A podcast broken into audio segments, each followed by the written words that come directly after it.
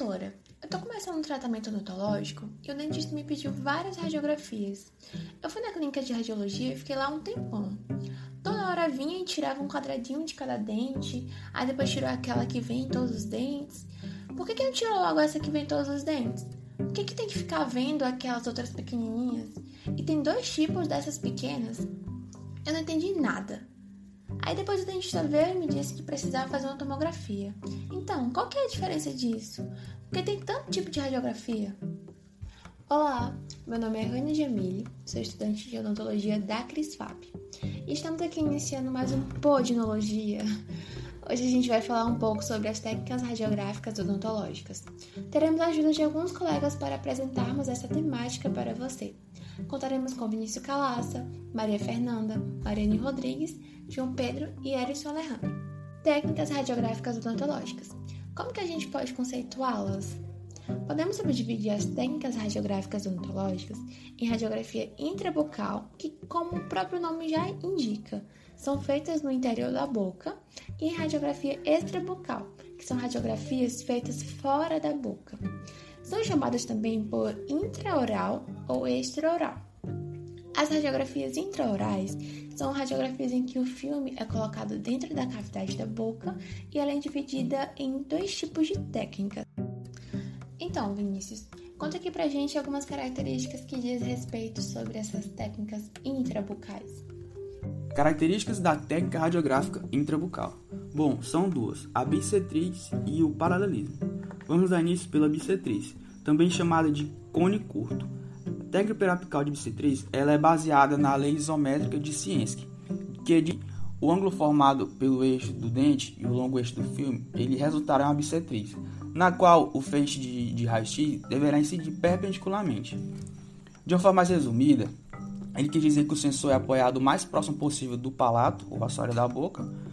Os raios-x devem atingi-lo de forma perpendicular entre o sensor e o dente. Assim, a imagem ela terá o mesmo tamanho do objeto que foi radiografado. E agora no caso do paralelismo.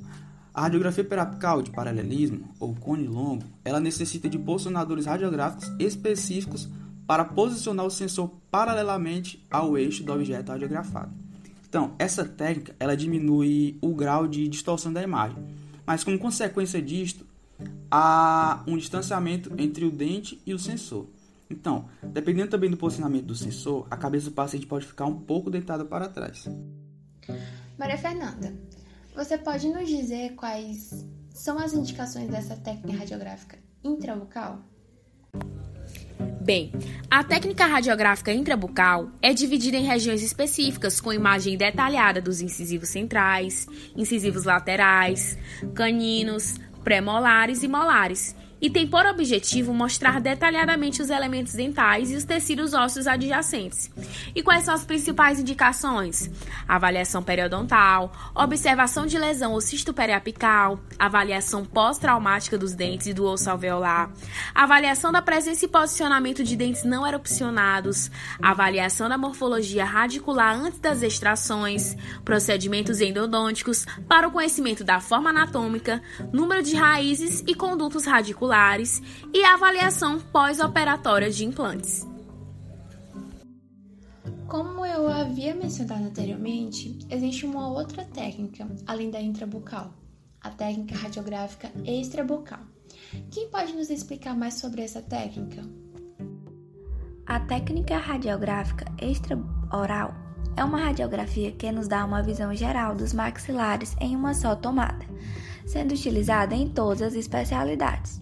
Nesta incidência, observa-se dentes presentes, o grau de desenvolvimento dental, a presença de caras extensas, processos patológicos, presença de reabsorções ósseas alveolares, acompanhamento de tratamentos ortodônticos, entre outros. Existem alguns tipos de radiografia extrabucais, que são a panorâmica, a teleradiografia lateral, teleradiografia frontal, entre outros. Há características e indicações que podemos também destacar sobre esse tema. João e Alejandro, o que vocês têm a dizer sobre? Olá, a radiografia extrabucal, né, tem como sua característica, ela nos permite ter uma exploração radiológica muito maior e também uma observação de mais elementos anatômicos para o acompanhamento né, do tratamento ortodôntico. Olá, vou falar um pouco sobre as principais indicações das radiografias extrabucais, que são para pacientes com trismo e impossibilidade de abrir a boca, para crianças, uma vez que a técnica extrabucal se torna muito mais rápida e com menor incômodo, para avaliação ortodôntica, para conhecer o estado da dentição e a presença ou ausência de elementos dentais, para avaliar lesões ósseas ou elementos dentais não erupcionados que não são observados nas radiografias periapicais, previamente a uma cirurgia bucomaxilofacial, como parte da avaliação do suporte ósseo periodontal. Avaliação dos terceiros molares para o estudo da necessidade ou não de sua remoção, avaliação de fraturas, avaliação de lesões ao seio maxilar, avaliação de lesões destrutivas nas superfícies articulares da ATM, planejamento pré-operatório. É utilizado também para verificar anomalias dentais patológicas e anatomia, entre outros.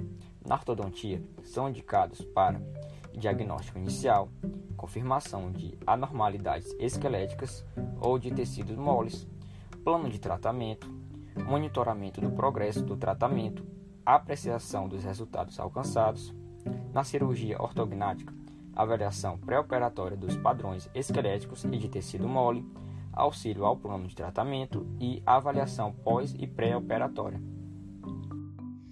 Chegamos ao fim do nosso podcast. Espero que você tenha conseguido aprender junto com a gente um pouco de como funcionam essas técnicas radiográficas no ramo da odontologia. Agradecemos muito por você ter chegado até aqui e até logo!